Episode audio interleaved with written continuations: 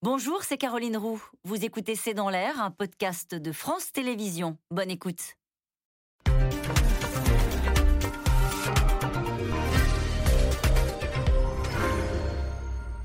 Bonsoir à toutes et à tous. Serait-ce un tournant dans la guerre? C'est une surprise. L'état-major russe a annoncé cet après-midi que ses troupes allaient désormais se concentrer sur l'est de l'Ukraine et sur la libération du Donbass, le Donbass, une région qui est déjà sous le contrôle de l'armée russe.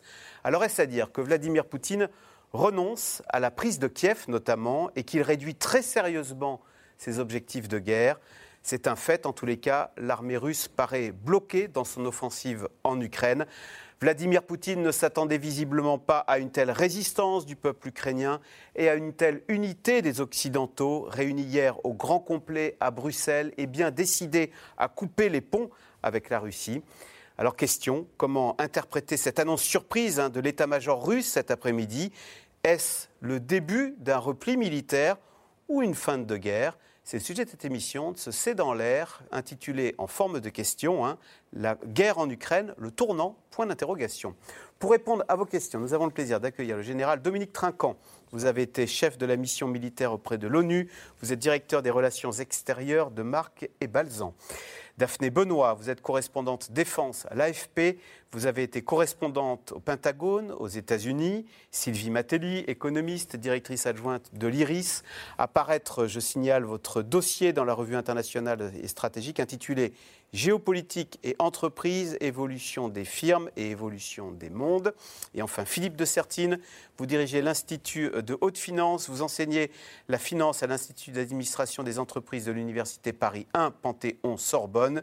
Et je rappelle votre dernier livre, Le grand basculement, publié chez, édité chez Robert Laffont. Merci de participer à cette émission en direct. Général Trinquant, on commence avec vous, avec votre analyse de militaires sur cette annonce surprise. Donc c'est l'état-major russe hein, qui a annoncé cet après-midi que les troupes russes allaient désormais se concentrer, je cite, sur l'est de l'Ukraine et sur la libération du Donbass, le Donbass qui est déjà russe depuis 2014.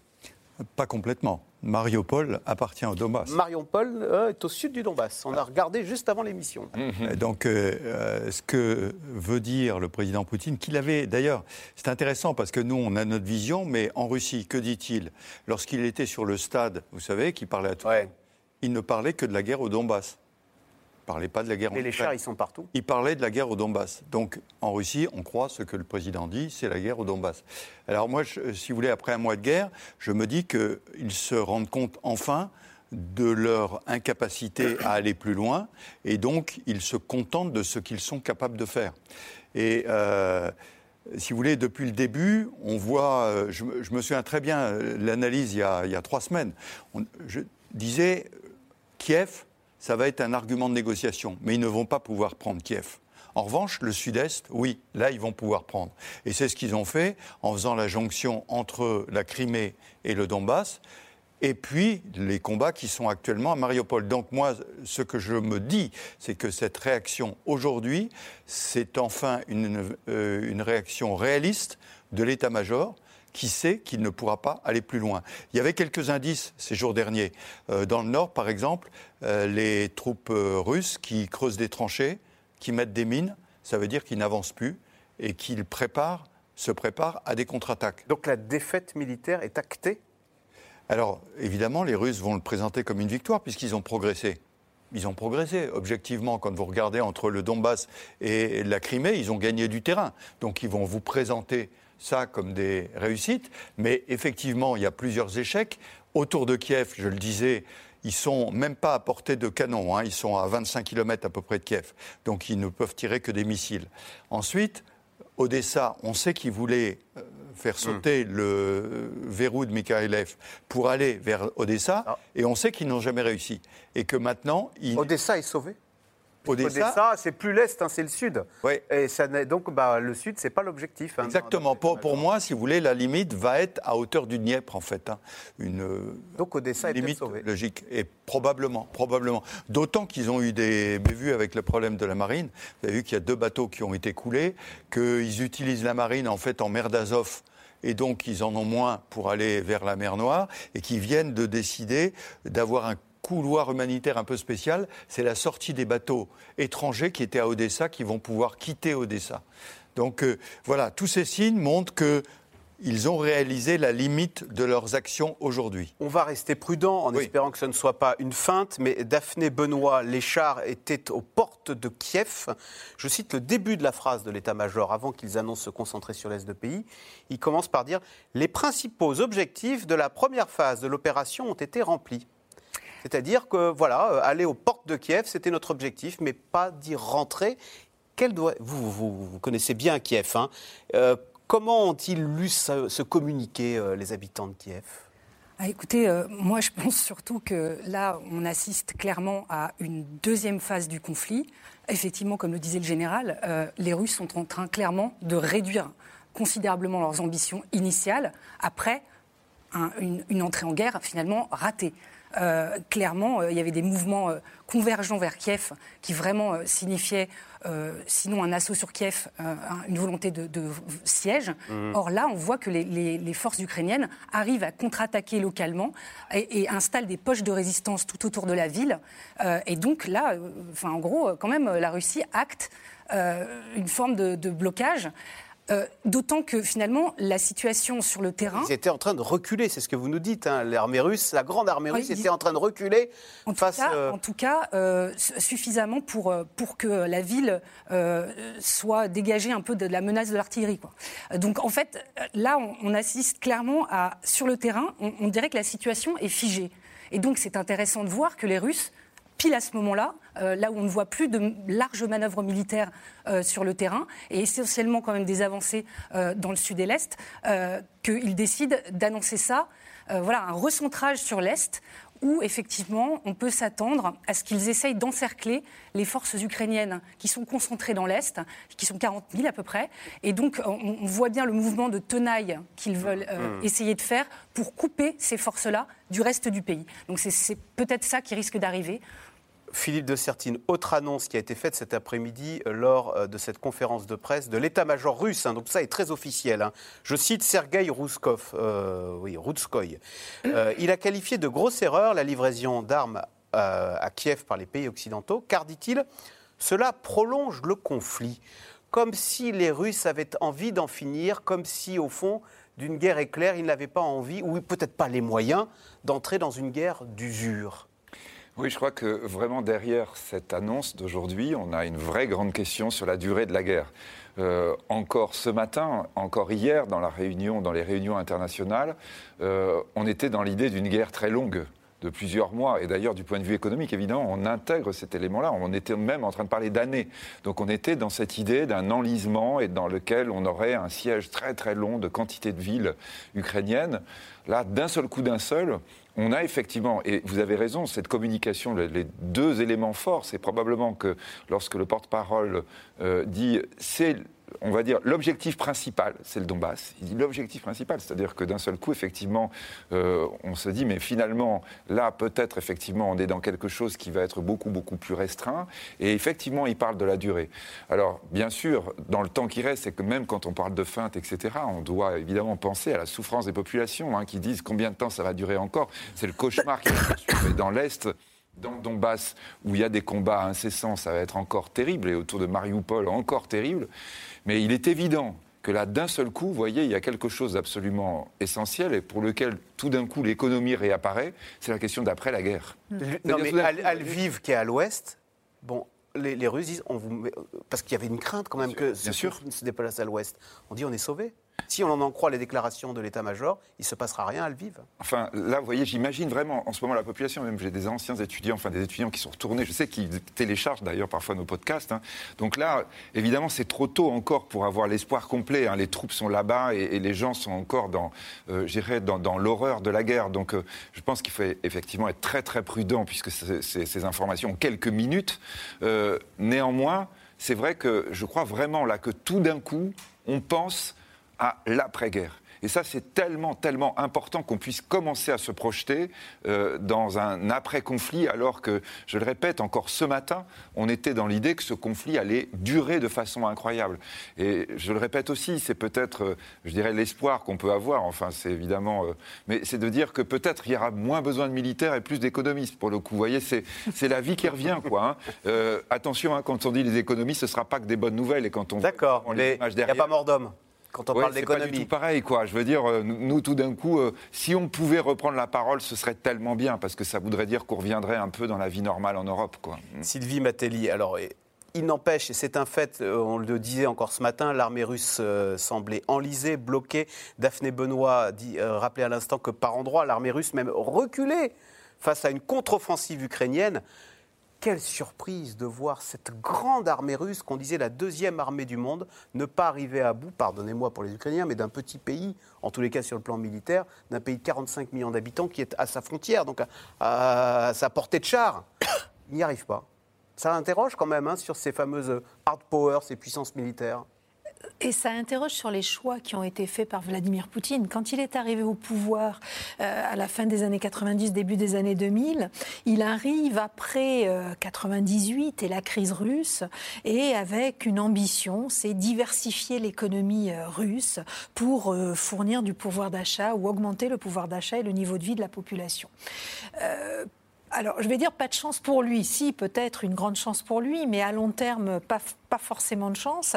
Euh, à cette époque-là, très rapidement, le prix des commodités et le prix en particulier de l'énergie et des énergies fossiles augmente. Et euh, la Russie peut exploiter et gagner beaucoup d'argent à exporter son pétrole et son gaz. Donc on se satisfait de ça, on oublie ce premier objectif de diversifier l'économie, on subit peut-être aussi la malédiction des matières premières, mais en tout cas ça suffit, les rentrées euh, suffisent pour assurer l'augmentation du, du niveau de vie de la population.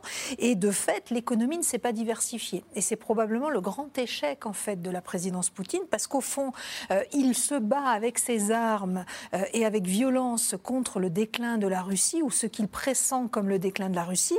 Il euh, faut comparer ce que sont, rappelez-vous, la guerre froide et la course aux armements. L'ambition, c'était que les deux grandes puissances, les deux grands blocs, en tout cas les deux grandes puissances qui dominaient ces grands blocs, les États-Unis et la Russie, aient des dépenses militaires qui soient à peu près comparables. Regardez ce que sont les dépenses militaires américaines aujourd'hui et ce que sont depuis des années les dépenses militaires russes, on ne joue pas du tout dans la même cour. Ah donc de ce point de vue-là, vous avez eu un échec. Et, ce qu'on peut dire, c'est que pour avoir une grande armée, il faut avoir de gros moyens et donc une grosse économie. Bah, voilà, c'est ça. C'est que le, le, pari qu'il a fait, euh, qui était d'investir euh, finalement dans son armée, dans sa dépense militaire, mais sans euh, diversifier son économie, l'a finalement handicapé à un moment donné. Et même au-delà de l'économie, le capital humain, la population russe est très bien formée nul doute qu'après la guerre, si ce n'est déjà fait, une grande partie de la population et de la population la mieux fermée, mais la mieux formée, va fuir la Russie et partir à l'étranger. Donc ce déclin, il est devenu inéluctable parce que les choix de grandes puissances, de hard power, ont été de mauvais choix. Ils ne, suffisent pas à entretenir la puissance de la Russie. Hard power, on rappelle, c'est exister dans le monde et être respecté dans le monde par son armée, par sa force. Par sa force. Et non pas par son art, sa culture ou, euh, ou autre. Ou ses talents. Tout à fait. L'économie peut être considérée aussi comme un L'Allemagne, par exemple. Il y a une dimension de soft power également, hein, c'est-à-dire d'influence. Mais, et, on peut penser aussi, mais l'avenir nous le dira, c'est difficile de commenter à chaud une actualité, on peut penser aussi que la décision euh, qui est prise aujourd'hui de finalement... Euh, rétro-pédaler Rétro-pédaler, tout à fait, vient probablement de l'impact des sanctions sur son économie et et peut-être une situation que nous sous-estimons aujourd'hui, des difficultés économiques que nous sous-estimons aujourd'hui. Alors justement, donc question, faut-il y voir un recul de Vladimir Poutine? Son armée, en tous les cas, s'est désormais fixée comme priorité de libérer le Donbass, une région, on l'a dit, qui est déjà hein, sous le contrôle de la Russie. Pendant ce temps-là, Joe Biden, lui, est en Pologne, à 100 km seulement de la frontière avec l'Ukraine. Le président américain qui veut lui donner une image d'unité avec les alliés européens. Sujet de Julien Launay et Nicolas Baudry-Dasson.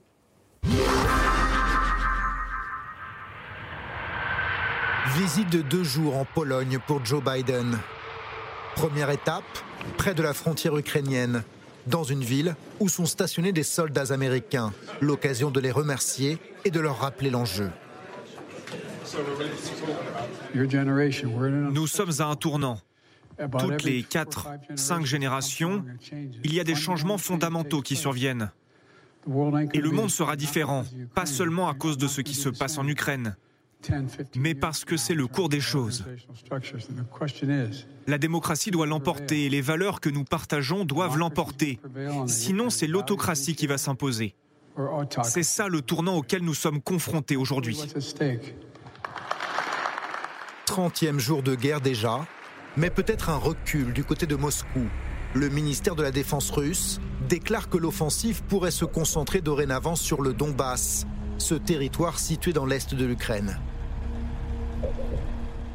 Dans l'ensemble, les principaux objectifs de la première phase de l'opération ont été achevés.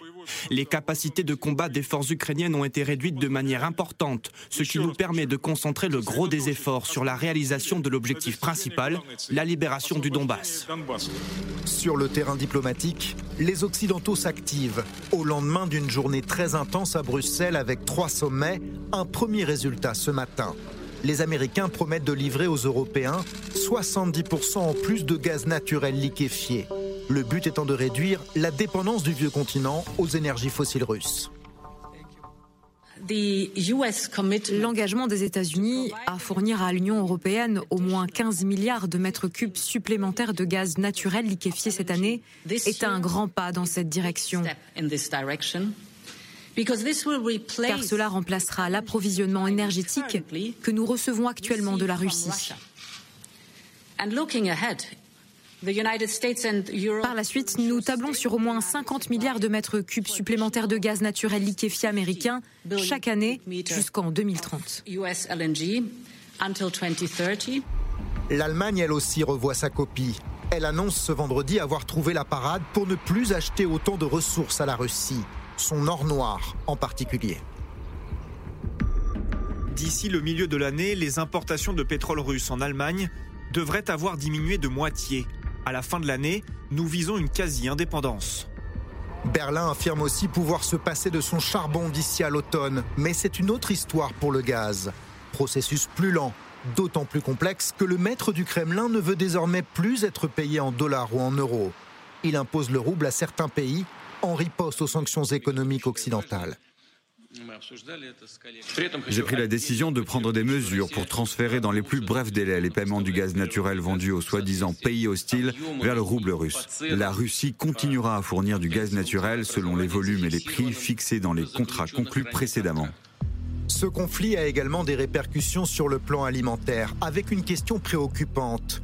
Comment peut-on compenser l'absence des céréales russes et ukrainiennes sur le marché mondial?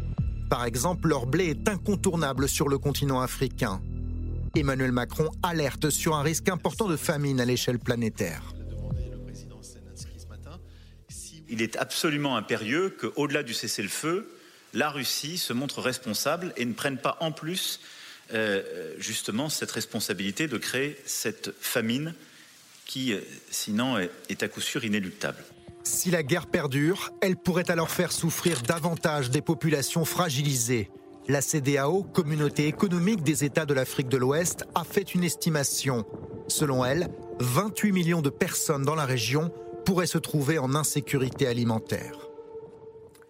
Alors, question euh, téléspectateur général Dominique Trinquant. Volodymyr Zelensky accepterait-il de céder le Donbass?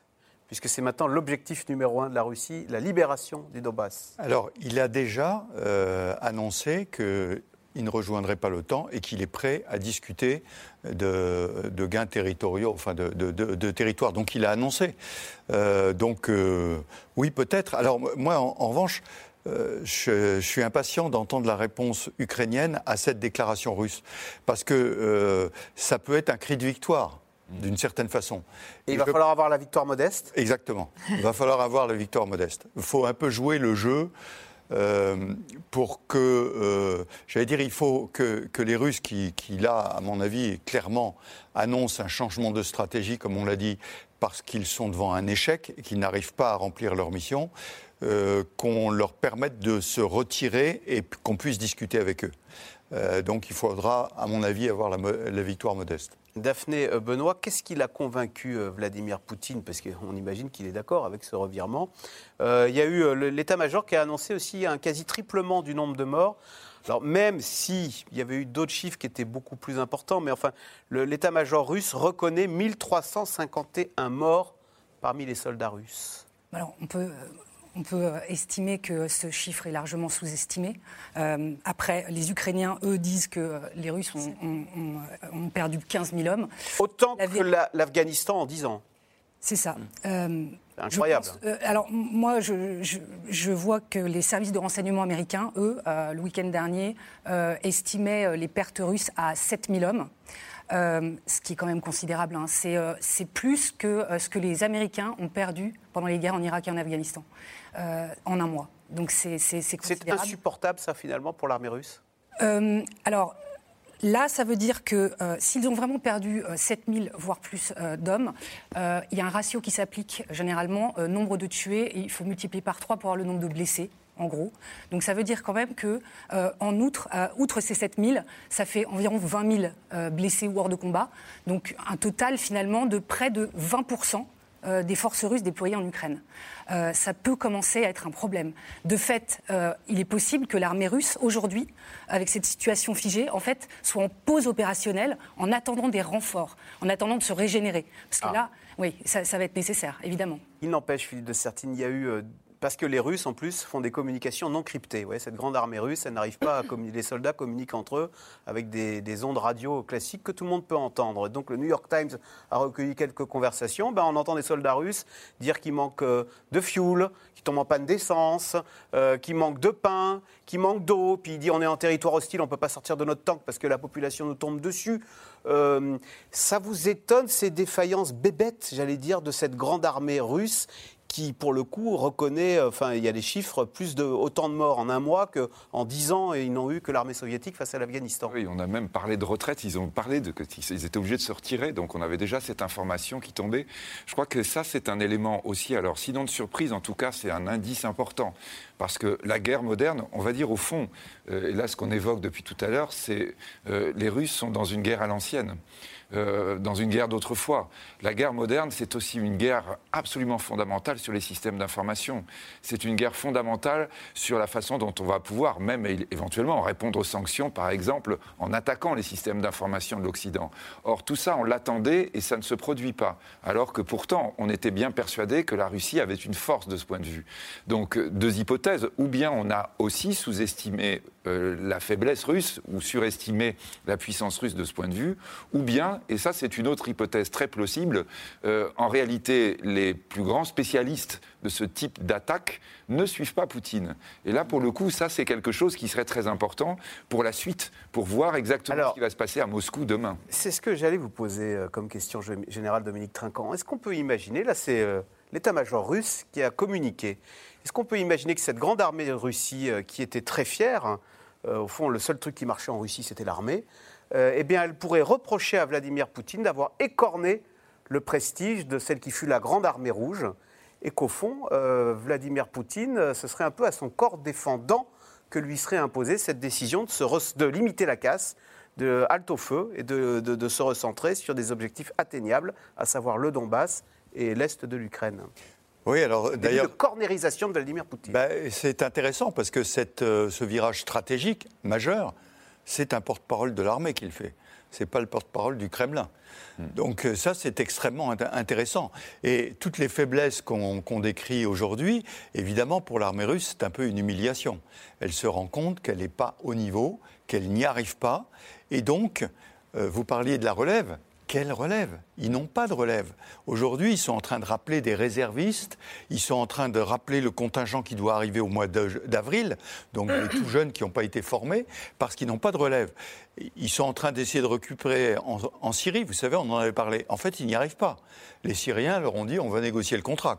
Donc, donc ils sont vraiment. L'armée russe est dans une situation difficile, et je trouve alors on verra euh, dans les heures qui viennent. Mais le fait que ce soit un porte-parole de l'armée qui s'exprime et non pas le porte-parole du Kremlin est quelque chose d'extrêmement important. Et sur les, euh, les nouveaux systèmes. Il y a quelque chose qui me frappe, moi je, je suis tout à fait de votre avis.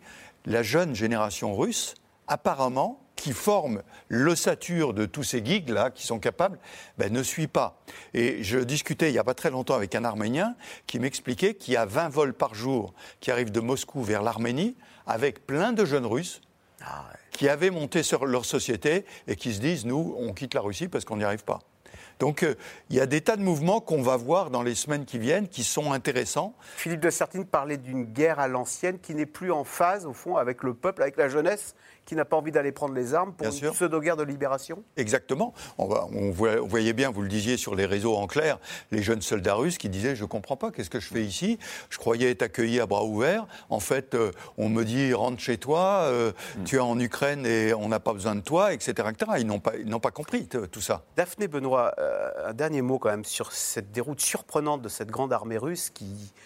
Ça interroge quand même les Américains, première armée du monde, c'est dix fois l'armée russe, hein, l'armée américaine. Ils- ils- 20 ans en Afghanistan, ils n'ont pas réussi à venir à, à bout de ce petit pays qu'est l'Afghanistan. L'armée russe qui n'arrive pas à venir à bout de l'Ukraine.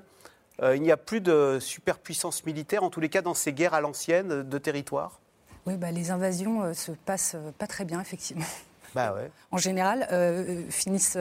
je, je- en fait, je ne sais pas si on peut comparer tout à fait l'expérience américaine en, en Afghanistan et celle-là qui, qui ne fait peut-être que commencer, puisque ça ne fait Mmh, qu'un bien mois, on n'a Ouais. pas vraiment assez de recul. En revanche, je ne sais pas si on peut parler déjà de déroute euh, pour la Russie. Il faut rester prudent quand même.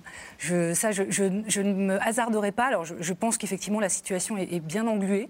Euh, après, euh, Poutine n'est pas entré dans, cette guerre pour la perdre. Donc, il va essayer quand même de, transformer ça en victoire à, tout prix. Alors justement, question de téléspectateurs. On sait qu'il y a des feintes hein, en matière d'art militaire. Éric dans le Finistère, si l'armée russe recule, ne serait-ce pas plutôt pour passer aux armes non conventionnelles?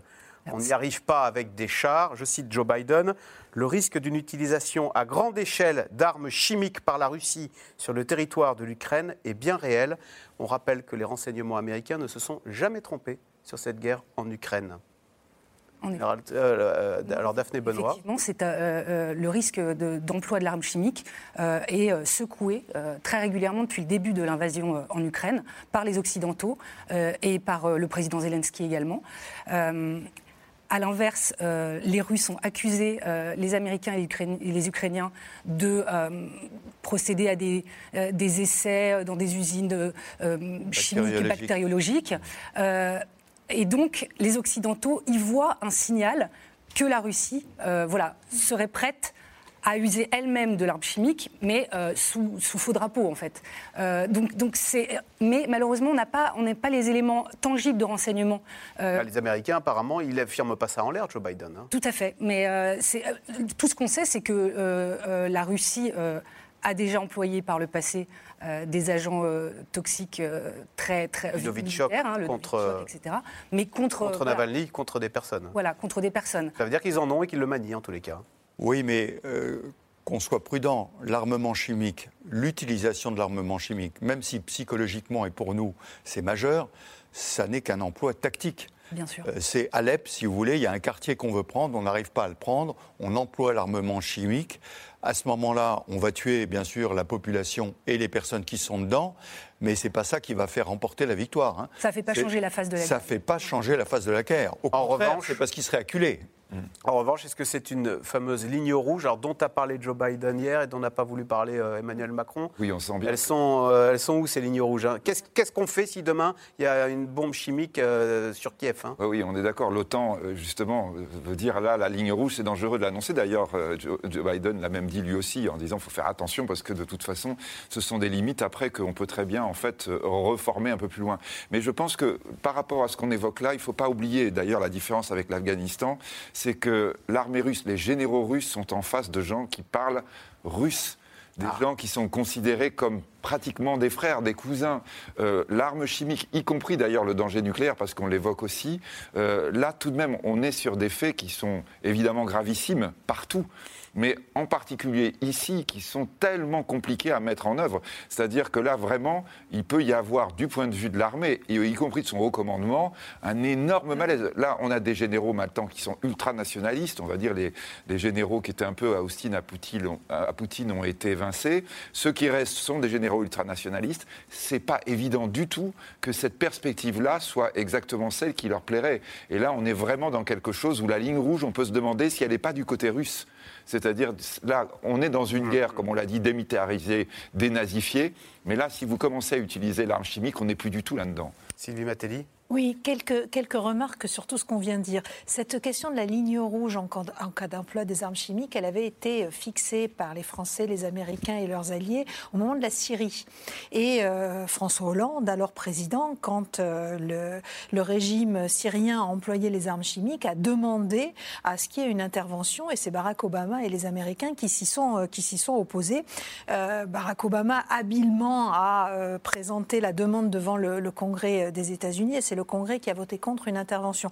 Donc, c'était pas très, c'était pas très très crédible, c'est de fixer de nouvelles lignes rouges en sachant que probablement on ne les respectera pas. Donc ça, c'est un premier élément. Sur la question des, des guerres il me semble que les guerres de tout temps, et plus particulièrement au XXe siècle, ne se gagnent pas lorsqu'on essaie d'envahir un pays souverain. Euh, au XXe siècle, il n'y a pas d'exemple de, de, de, pays J'y suis, j'y reste, et c'est comme ça. Bah oui, et on n'arrive pas à gagner. Donc ça, c'est un premier élément, et c'est probablement quelque chose qu'a sous-estimé Vladimir Poutine, alors qu'il avait déjà des précédents euh, euh, assez, assez négatifs. Il y a un deuxième élément qui est extrêmement important, c'est, également, je ne sais pas si, le, le fait aussi que euh, dans, dans, ces, euh, dans ces conflits, euh, eh bien, vous, devez, vous devez anticiper le soutien que vous avez. Je ne sais pas si vous vous souvenez, on parlait tout à l'heure du stade où Vladimir Poutine s'est exprimé. Le stade Lénine de Moscou, stade Lénine. Il a menacé et traité, je crois, de cafard, ou enfin, il a eu des mots extrêmement durs à propos d'oligarques qui ne le soutiendraient pas. on n'a peut-être pas prêté suffisamment attention à cette phrase-là. Il y avait peut-être déjà des menaces et des contestations de son pouvoir. Et peut-être, hein, encore une fois, je mets bien euh, de la prudence. Les oligarques qui avaient tout perdu et qui avaient fait peut-être manifester une certaine, pas mauvaise humeur, mais euh, déception à l'endroit de cette guerre euh, jugée probablement stupide de Vladimir Poutine. On peut imaginer qu'il y a des oligarques ou des, des, des chefs dans l'armée ou ailleurs qui commencent à exprimer certains doutes sur la stratégie de Vladimir Poutine et que peut-être lui-même se sent menacé et peut-être l'est-il en réalité. Euh, il est acculé, c'est lui-même, Vladimir Poutine, qui raconte cette histoire euh, du rat acculé. Et quand il se sent acculé, il se retourne et il se met à mordre mm-hmm. celui qui, le pourchasse. Est-ce qu'il est dans cette situation? Est-ce qu'il rendrait incontrôlable, imprévisible? Général Trinquant moi, je crois que, en écoutant et en ayant analysé tout ça, il y, y, a quand même euh, des freins internes qu'on ne voit pas complètement, mais qui sont en train de se manifester. Je, je notais qu'avant cette annonce de ce soir, il y avait une annonce en début de matinée euh, par le porte-parole du Kremlin disant que tout se déroulait suivant le plan prévu par le chef, hmm. le chef de l'État, Vladimir Poutine. Donc c'est quand même assez intéressant. Hmm. C'est-à-dire, vous analysez ça, comment En disant c'est une déroute, mais elle a été planifiée par le chef? Non, mais ce matin, il y avait cette déclaration, et ce soir, il y a une déclaration de l'armée qui, au contraire, limite complètement les objectifs. Donc euh, moi, je, ah, trouve qu'il y a des freins qui se mettent en place. Alors, euh, on, a beaucoup de mal parce que la propagande est telle en Russie que euh, vous vous dites qu'est-ce qui filtre, qu'est-ce qui filtre pas?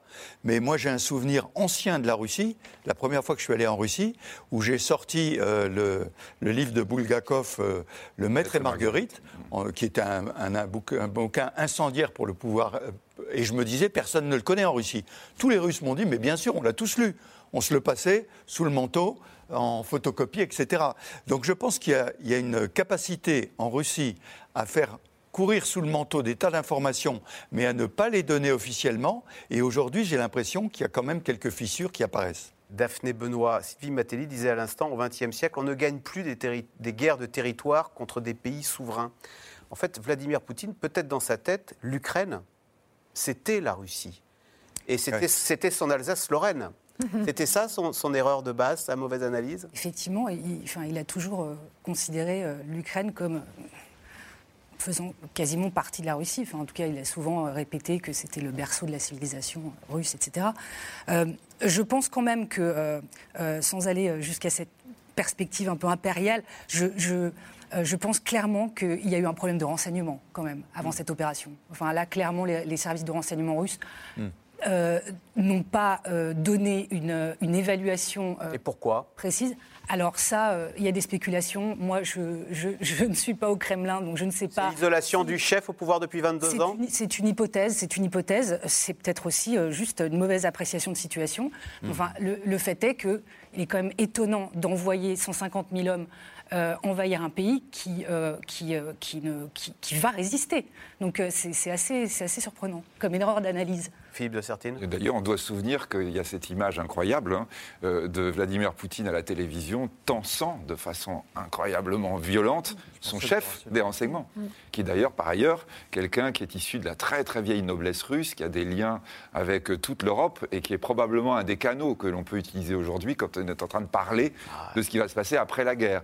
Et là, cette image-là, on sait, tout le monde s'est dit, mais est-ce que Poutine est aussi en train de parler à ceux qui parlent trop à cette personne. Hein. Donc on est avec beaucoup d'éléments comme ça. On est aujourd'hui évidemment avec un théâtre d'ombre, mais on a le sentiment que les choses s'accélèrent depuis cet après-midi. Répétons-le, il faut être très très très très prudent. Mais néanmoins, il est évident que ce qui s'est passé, c'est quand même quelque chose que vraiment on n'attendait pas. Hein. Pardonnez-nous de nous réjouir de cette petite lueur d'espoir. Oui, voilà, évidemment, on en a tellement besoin. En tous les cas, en Russie, parce que Vladimir Poutine ne s'attendait pas à la résistance du peuple ukrainien, il ne s'attendait certainement pas aussi à l'unité euh, des Occidentaux avec des sanctions comme on n'a encore euh, jamais vu ou rarement vu. Et les premiers effets de ces sanctions occidentales se font sentir. Avec la dégringolade du rouble, la vie est de plus en plus chère dans les grandes villes moscovites. C'est une situation désastreuse pour beaucoup de Russes qui étaient déjà touchés hein, par les sanctions économiques bien avant le début de, ce conflit en Ukraine. Sujet de Juliette Perrault, Arnaud Fora et Laszlo Gelabert. Ce sont les rares images d'une panique générale à Moscou.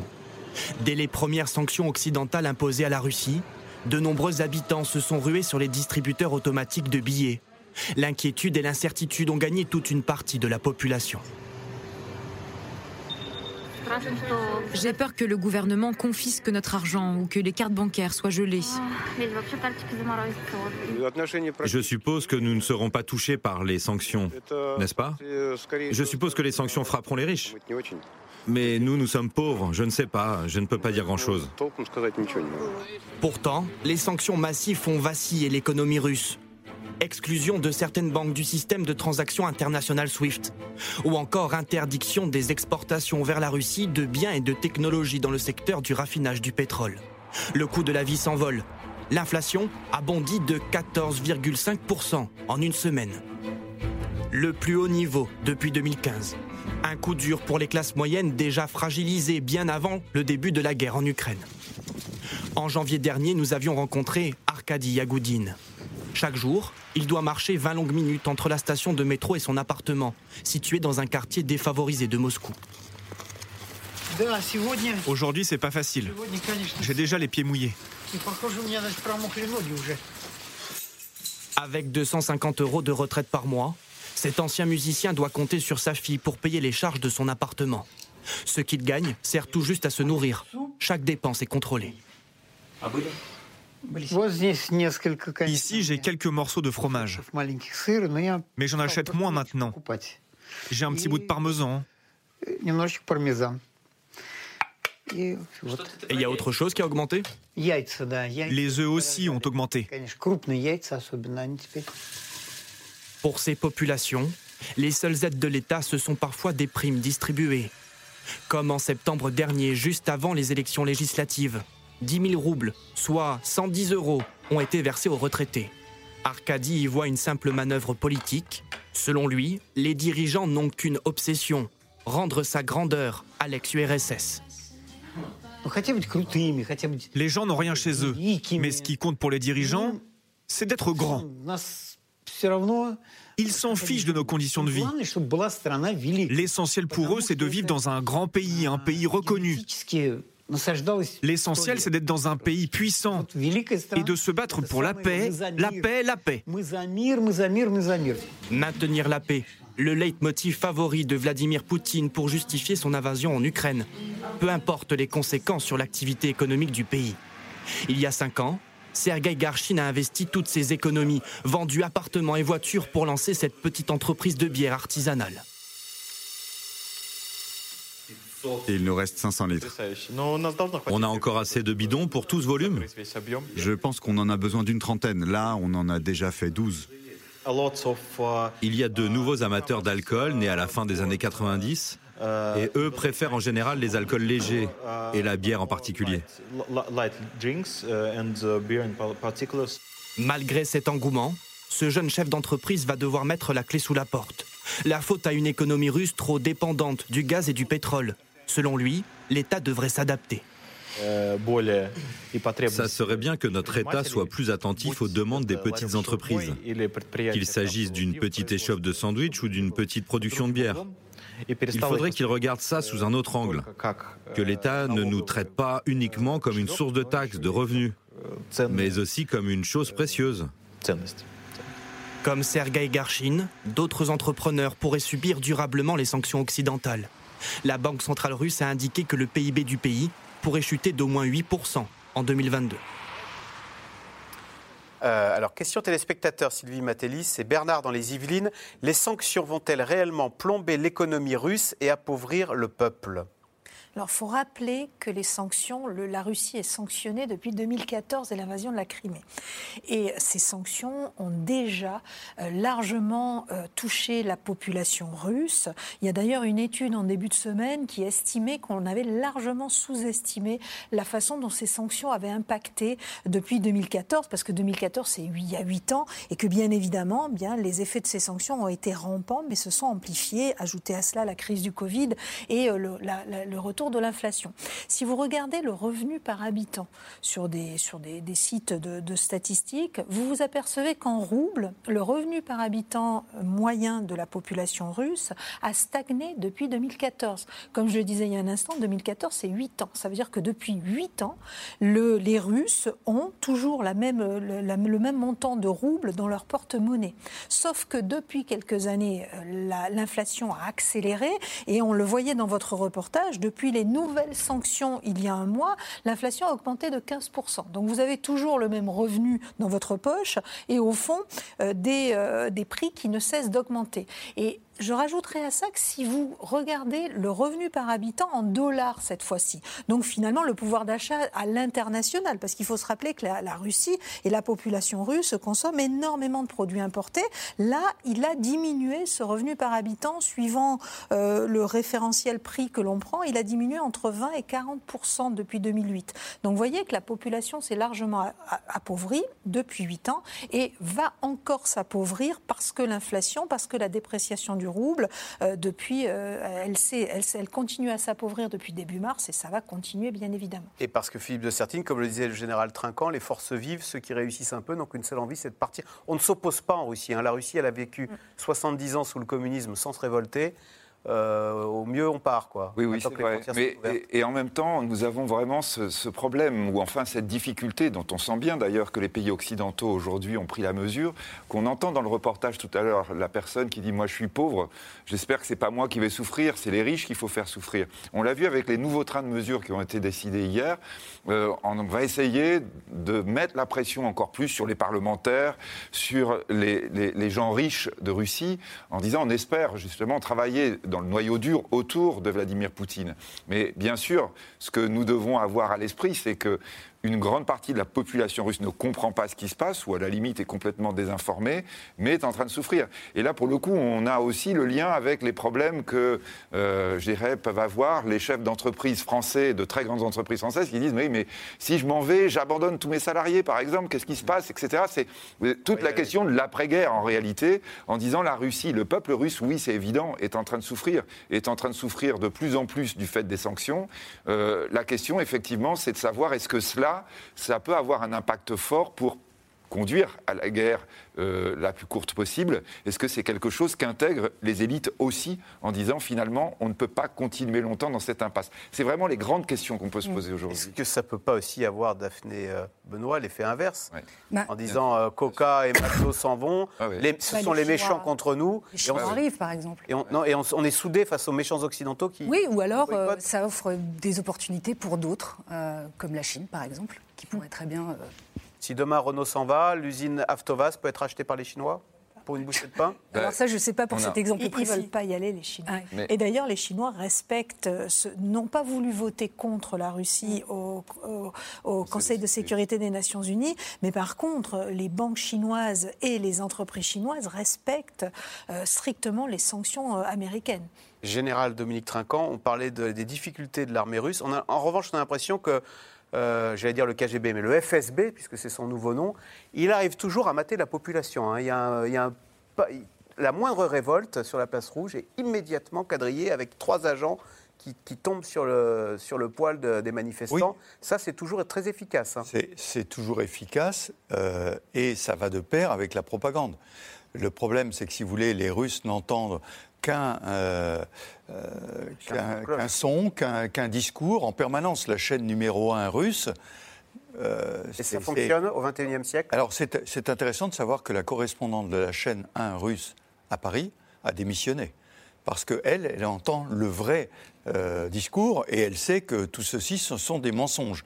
Mais le, russe moyen, qui, qui, suit beaucoup cette chaîne, eh ben, il entend toujours le même son. Et donc, quand il voit des gens qui manifestent dans la rue, qui sont arrêtés, il dit bravo, très bien, ce sont des, je sais pas quoi. Euh, des traîtres des traîtres, oui, et donc il faut les arrêter. Donc euh, moi je pense que vraiment le, le, travail de fond, on parlait du soft et du hard, c'est à faire sur, sur, le soft faire passer les bons messages, faire, faire réapprendre l'histoire. J'ai rencontré il n'y a pas longtemps des Russes qui vivent à Paris depuis dix ans qui me disaient mais non mais on a libéré l'Europe. Je lui dis vous l'avez un peu occupé quand même.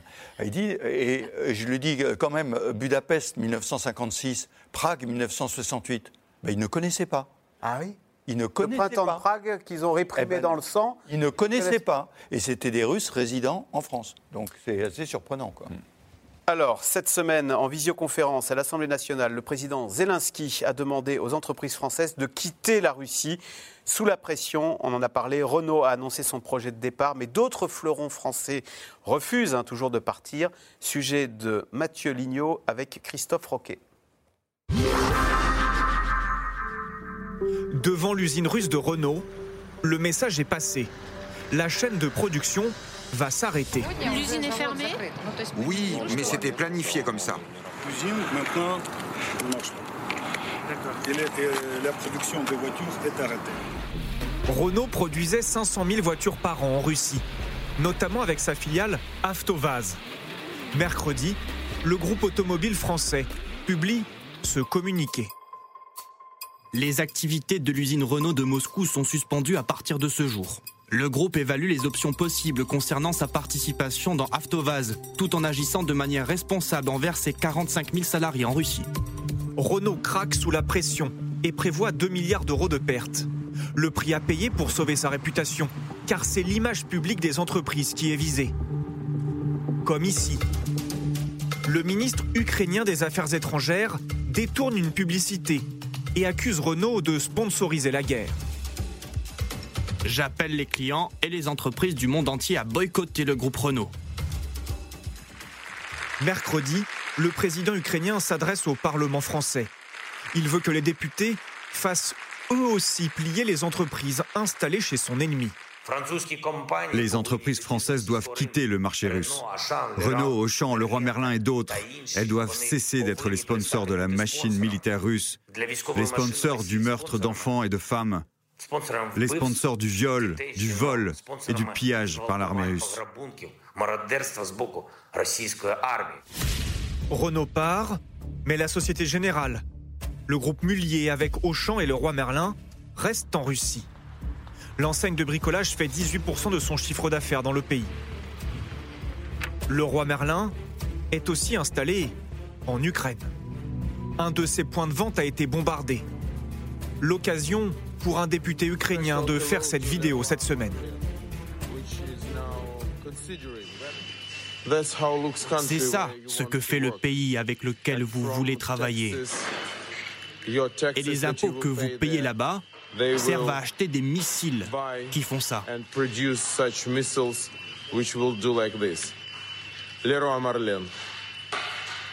C'est OK pour vous une image comme celle-là? Le roi Merlin a suspendu ses investissements en Russie. Mais le groupe redoute de mettre en difficulté et au chômage ses 45 000 salariés russes. Le roi Merlin déclare reconsidérer son maintien en Russie si la France lui demandait de partir. Mais hier, Emmanuel Macron ne force personne, il met en garde. J'ai même demandé explicitement à ce que toutes les entreprises françaises qui opèrent dans des secteurs sous sanction, avec des partenaires sous sanction, que ce soit actionnaires ou partenaires industriels, respectent ce que la France décide et acte. Et c'est ce qui est aujourd'hui fait par tous les acteurs français. À côté de cela, il y a des pressions qui sont faites, il y a des risques réputationnels pour des entreprises qui opèrent en Russie. Et là, ma position est de laisser libre les entreprises de décider pour elles-mêmes. Les entreprises françaises qui restent expliquent notamment qu'elles ont peur que leurs magasins ou usines soient récupérés par la Russie. C'est le cas de Total Energy. Le géant français a renoncé à acheter du pétrole russe, mais pas le gaz. Ce que j'ai en Russie, c'est qu'on a investi dans des usines pour presque 13 milliards de dollars. Et ce n'est pas un problème d'argent. C'est que ces usines, elles vont continuer à tourner, que je m'en aille ou non. Les Russes les font tourner très bien. Et deuxièmement, me retirer, c'est donner ces 13 milliards à des Russes. Parce qu'aujourd'hui, pour zéro. Parce qu'aujourd'hui, personne ne veut acheter ces usines. Et donc, je vais enrichir les Russes, ceux contre lesquels on veut donner des sanctions. Quitter ou non la Russie Une difficile équation. D'autres pays se tiennent prêts et n'ont pas ces états d'âme. Comme la Chine, elle encourage ses entreprises à combler le vide laissé par les firmes occidentales. Alors, question téléspectateur d'Alain dans les Bouches du Rhône, Sylvie Matelli. Pourquoi le président Macron ne demande-t-il pas officiellement aux entreprises françaises de suspendre leur activité en Russie? Parce qu'il ne le peut pas. Et il, enfin, il le peut pas. Euh, c'est pas forcément dans son intérêt que de le demander. Et il le dit, hein, il le dit dans les, dans les propos qu'il tient et dans le discours que vous avez montré dans votre reportage. Au fond, il ne peut imposer aux entreprises que de respecter les sanctions. Et il ne peut pas aller au-delà. Et pourquoi il ne peut pas aller au-delà? D'abord parce qu'on est dans une économie de marché et que les entreprises sont libres d'agir comme elles le souhaitent. Parce que les entreprises ont d'énormes intérêts financiers sur place. Et qui dit euh, des entreprises françaises qui ont d'énormes énormes intérêts financiers sur place, dit aussi que la France a des intérêts financiers sur place. Et euh, quelque part, il y aurait une certaine contradiction à exiger des efforts conséquents aux entreprises, alors que nous-mêmes, nous sommes quand même quelque peu gênés au niveau européen au moins, pour amplifier les sanctions. Il ne vous aura pas échappé qu'hier, lors des différents sommets, malgré la pression des États-Unis pour aller plus loin dans les sanctions, on s'est donné un petit peu de temps. Hmm. Donc, euh, bah, on, préserve nos intérêts et on doit, on doit accepter que les entreprises préservent les leurs aussi. Philippe de Sertine, on imagine que Renault ou Total se mordent les doigts hein, d'avoir investi à ce point dans ces pays où aujourd'hui ils risquent de tout perdre. Euh, c'est euh, le patron de BlackRock, Larry Fink, qui dit bah, ce qui se passe, c'est la fin de la mondialisation. Mm. Euh, au fond, faire des affaires dans les pays autoritaires, c'est compliqué et le, jeu n'en veut peut-être pas la chandelle. Oui, alors vraiment, il y a des cas divers parce que par exemple, quand Total est en train d'aller chercher du gaz liquéfié, c'est pour approvisionner la France notamment. Hein. C'est-à-dire que nous, soit on va chercher du pétrole, du gaz en Russie, soit au Proche-Orient, c'est pas simple, euh, soit voire même avec les États-Unis. À chaque fois c'est compliqué. Mais je crois vraiment que là, on est dans le risque réputationnel qu'a évoqué d'ailleurs euh, Emmanuel Macron tout à l'heure dans son discours. Euh, qui est extrêmement grave quand même. Hein. Il ne faut pas mésestimer quand vous avez Zelensky à la, à la tribune française qui dit là, vous ne pouvez pas continuer comme ça, qui cite des entreprises. Euh, même, on, le sait, nous, des, étudiants, et les étudiants dans les, très grandes écoles d'ingénieurs françaises, aujourd'hui, ne veulent plus aller chez Total, par exemple. Hein. donc c'est grave. C'est quelque chose de grave à terme. Hein. et donc là, évidemment, euh, on est dans une situation qui est intenable. Est-ce que la, la, question ne se posera pas de la même façon pour la Chine? Si demain, ils envahissent Taïwan, et déjà avec les Ouïghours, Zara, Bien vous connaissez des jeunes femmes qui ne veulent plus aller chez Zara à cause du travail forcé des Ouïghours Non, non, tout à fait. On a effectivement ces questions qui se posent. Alors sur la Chine, elle se pose depuis longtemps, mais la Chine devient première puissance mondiale. Donc euh, est-ce qu'on peut se permettre aujourd'hui d'aller à l'encontre de la première puissance mondiale? C'est une grande question.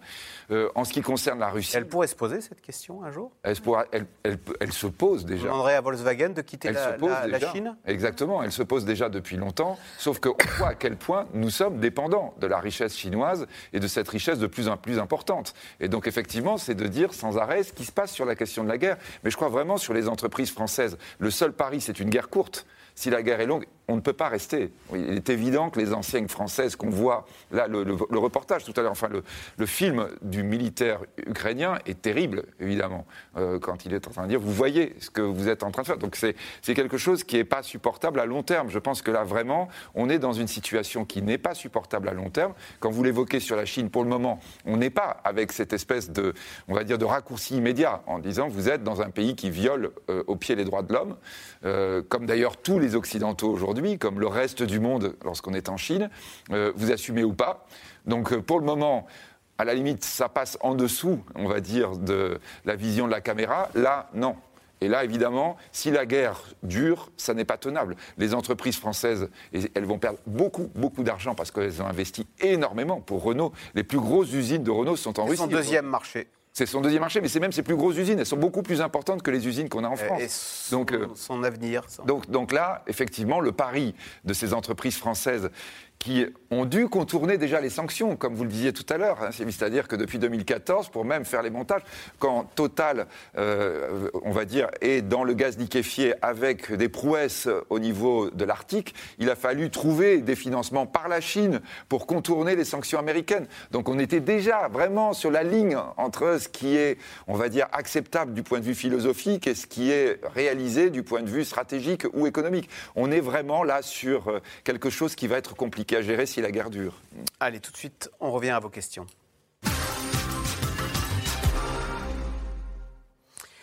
Général Dominique Trinquant, si cette annonce est une feinte, que peut-elle cacher? On va rappeler cette annonce surprise hein, cet après-midi. L'état-major russe qui a annoncé avoir rempli ses premiers objectifs et désormais se concentrer uniquement sur l'est de l'Ukraine et viser la libération du Donbass, le Donbass qui est une région déjà euh, conquise, enfin aux mains euh, de l'armée russe. Donc on, interprète ça comme un énorme rétropédalage euh, de l'armée russe. J'ai beaucoup de mal à imaginer que ça puisse cacher autre chose parce que je pense que euh, l'armée russe est contrainte à, à, prendre cette décision. Elle ne peut pas faire autrement. alors on parle après de l'arme nucléaire, de l'arme chimique, des missiles, etc., etc. Enfin ça c'est une fuite en avant. Euh, dans laquelle je, suis assez d'accord, l'armée russe ne, rentrera pas dans ce. Et là, elle est en train, j'allais dire, de, conserver ce qu'elle peut conserver. Elle dit, pour ne pas, avoir une défaite complète, qu'est-ce qu'il faut? Il faut qu'on conquiert Mariupol, et là, on aura une victoire, et là, on aura gagné des terrains, et là, on peut commencer à négocier, tout en ayant encerclé à distance Kiev, et mettre toujours une pression un peu sur le gouvernement euh, de Kiev. Et, je, répète, moi je, suis, je vais être très très attentif à ce que va dire Kiev, ce que vont dire les Ukrainiens. Est-ce qu'ils vont saisir, est-ce qu'ils vont saisir cette occasion? Après ça, ça peut durer longtemps et puis il peut y avoir beaucoup de discussions. Mais est-ce qu'ils vont saisir cette occasion en disant, bah, on va négocier parce qu'on sait quelle est la faiblesse russe aujourd'hui, mais on ne le crie pas trop sur les toits ou est-ce qu'ils vont dire euh, on va y aller, on va y aller, on va y aller Et là, ils vont se heurter à leurs propres limites à eux. Vous avez l'air de dire que les Ukrainiens ont envie de revanche et ils n'ont peut-être pas envie de cesser le feu au moment où leurs offensives commencent à faire mal à, cette armée russe qui les a détruits à 90% à Mariupol. Oui, mais parce que c'est dans leur discours aujourd'hui. Ils disent regardez comme l'armée russe est mauvaise et regardez comment on y arrive. Sauf qu'ils ne réussissent que des contre-attaques tactiques, ce qui est déjà énorme, hein. mm. mais ils ne réussissent que des contre-attaques tactiques et ils ne sont pas capables de faire reculer l'armée russe. Philippe de Sertine, la Chine aurait-elle lâché Poutine?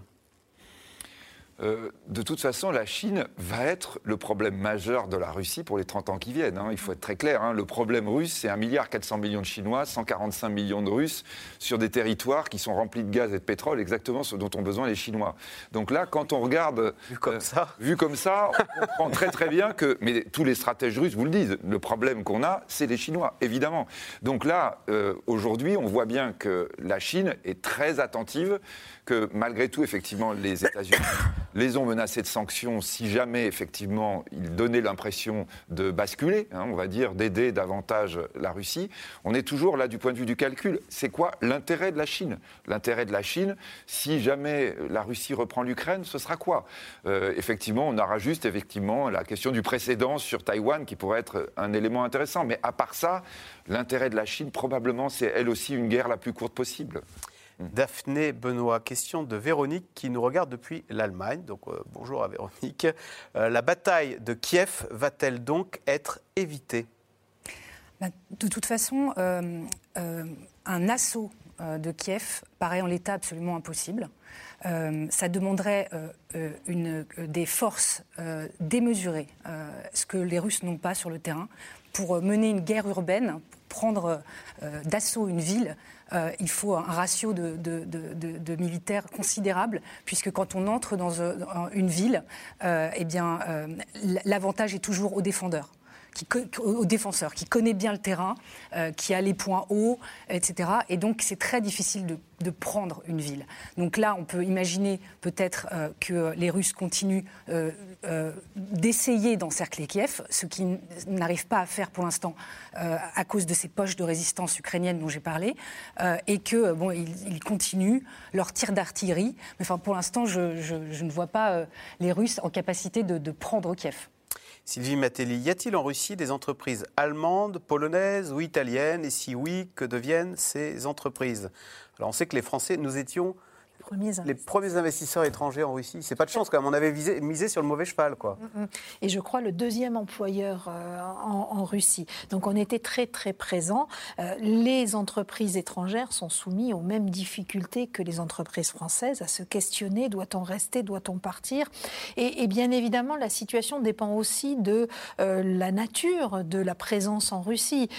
vous avez d'un côté des entreprises qui sont dépendantes d'approvisionnement depuis la Russie et qui peuvent essayer de s'approvisionner ailleurs, mais où la question est moins sensible en réalité. Euh, vous avez des entreprises qui emploient euh, des, beaucoup de salariés en Russie et qui se questionnent sur euh, les conséquences à les laisser tomber. des entreprises dans le, la distribution, dans le, les commerces aux, particuliers qui craignent, si elles s'en vont, d'amplifier la, la, difficulté des, des citoyens russes. Donc vous avez tout type de situation, exactement comme pour nos entreprises françaises. Daphné Benoît, et les habitants du Donbass, ils veulent, eux, être libérés Alors on disait que c'était des russophones, russophiles euh, dans le Donbass. Euh, bah, effectivement, le, dans le Donbass, il y a euh, deux républiques séparatistes pro-russes. donc il y a Lugansk et, Donetsk. effectivement, et, bah, depuis 2014, voilà. c'est l'armée russe qui est aux commandes. oui, enfin, non, c'était les pro-russes. Oui, tout à fait, ce sont pro-russes. Euh, en revanche, je ne vous cache pas mon ignorance sur euh, l'état d'esprit de, de, Mais ce qu'a, ce qu'a montré aussi cette guerre, c'est que même, les, parce qu'on disait en Ukraine, il y a des russophones, et, et Vladimir Poutine pensait, était persuadé que les russophones prendrait fait et cause pour euh, l'armée russe, et ça a été la douche froide pour lui. Hein. Je parle sous votre contrôle, oui, oui. C'est que même les russophones se sont retournés contre les Russes et ont dit mais vous ne nous libérez pas, vous nous bombardez. Oui, complètement. Alors, euh, dans le Donbass, c'est un cas un peu particulier. À Mariupol, il y a des séparatistes euh, russophones du Donbass qui, euh, qui sont dans Mariupol avec l'armée russe et les Tchétchènes, hein, qui sont arrivés par, euh, par, l'Est. Hein. Donc euh, ceux qui étaient de l'autre côté, j'allais dire, de la, de la frontière, qui ont maintenant sont indépendants déclarés par les Russes, étaient très, très opposés à ce qui se passait de l'autre côté. maintenant, il y a un, sujet intéressant aussi, les, la population de Mariupol qui est évacuée vers la Russie. Mm. Et ils n'ont pas le choix parce que... C'est ce qu'a dit encore l'état-major russe, c'est qu'il y a eu près de 500 000 euh, réfugiés euh, ukrainiens euh, qui sont partis en Russie. Et ça, ça fait partie de la propagande russe, bien sûr. Mm. Ils sont là pour les protéger, donc ils les emmènent, et- mais ils n'ont pas le choix. hein. donc c'est un petit peu difficile de voir comment on va avoir leur avis, mais vous avez parfaitement raison. Je pense qu'une des grandes, euh, un des grands succès du président Poutine, c'est d'avoir uni l'Ukraine. Eh oui. C'est-à-dire que ce les- peuple qui était divisé entre, Entre Ukrainiens de l'Ouest et russophones, russophones, euh, ils sont unis. Aujourd'hui, Odessa, euh, qui je l'espère, euh, du coup, ne va pas être euh, attaquée, est une ville totalement russophone et qui pourtant préparait le combat, voire aller jusqu'à Mikhailovitch pour arrêter avant qu'ils ne viennent vers Odessa. Donc ça, c'est quand même étonnant. Et je crois qu'il y a un problème de génération là aussi. Les jeunes Ukrainiens sont Ukrainiens ne- et n'écoutent pas le discours de M. Poutine. Écoutez, c'est sur cette lueur d'espoir que se termine cette émission. On va bien sûr suivre les événements, mais la bonne nouvelle, c'est que l'armée russe, hein, apparemment, euh, a abandonné tout espoir euh, d'envahir Kiev ou Odessa et tout l'ouest de l'Ukraine. Merci d'avoir euh, participé à cette émission. Vous restez bien sûr sur France 5 à suivre C'est à vous avec euh, Anne-Elisabeth Lemoine. Bonsoir Anne-Elisabeth. Qu'y a-t-il au menu ce soir? Bonsoir Axel. Le neuropsychiatre Boris Cyrulnik revit avec la guerre en Ukraine des images qu'il ne pensait jamais revoir. Lui dont les deux parents ont été déportés à Auschwitz, une mère polonaise et un père ukrainien. Il est ce soir notre invité. C'est tout de suite, c'est à vous Anne-Elisabeth Lemoine. Bonne soirée sur France 5 et à demain.